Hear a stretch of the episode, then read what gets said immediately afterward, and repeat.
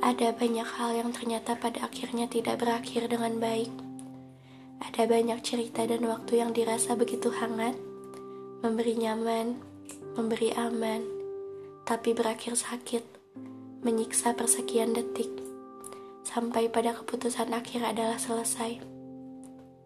Sekuat apa pun menjaganya, membuatnya utuh, tapi satu-satunya pilihan terbaik ternyata adalah masing-masing. Hari ini aku tersadar bahwa sakit yang kurasakan juga mungkin kamu merasakannya di sana. Rasa sakit yang sama. Ada satu hal yang kuharap suatu saat kamu mengetahui bahwa tidak ada sedikit pun niat dalam hatiku untuk memberimu sakit. Aku menyayangimu, sekalipun dalam dada masih tersimpan kamu sebagai tokoh antagonis dalam hidupku, tapi aku tetap menyayangimu. Aku berharap suatu saat semesta memberimu sembuh. Maaf jika bukan lagi aku yang menjadi obatmu. Karena keadaanku pun tidak pernah baik-baik saja sejak hari itu. Aku menyayangimu, tapi aku enggan mengulang cerita menyedihkan itu.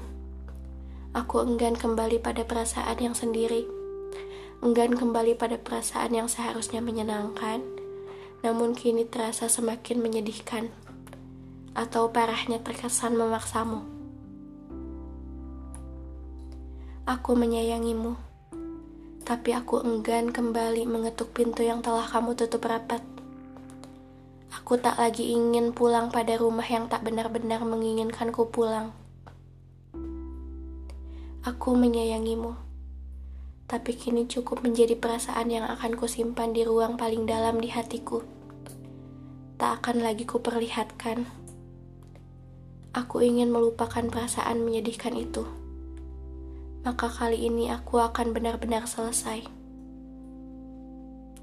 Suatu saat, tentu hanya kamu yang tahu bagaimana caranya untuk pulang ke arahku. Pintunya akan terbuka jika kamu ingat bagaimana caranya. Cara untuk membukanya.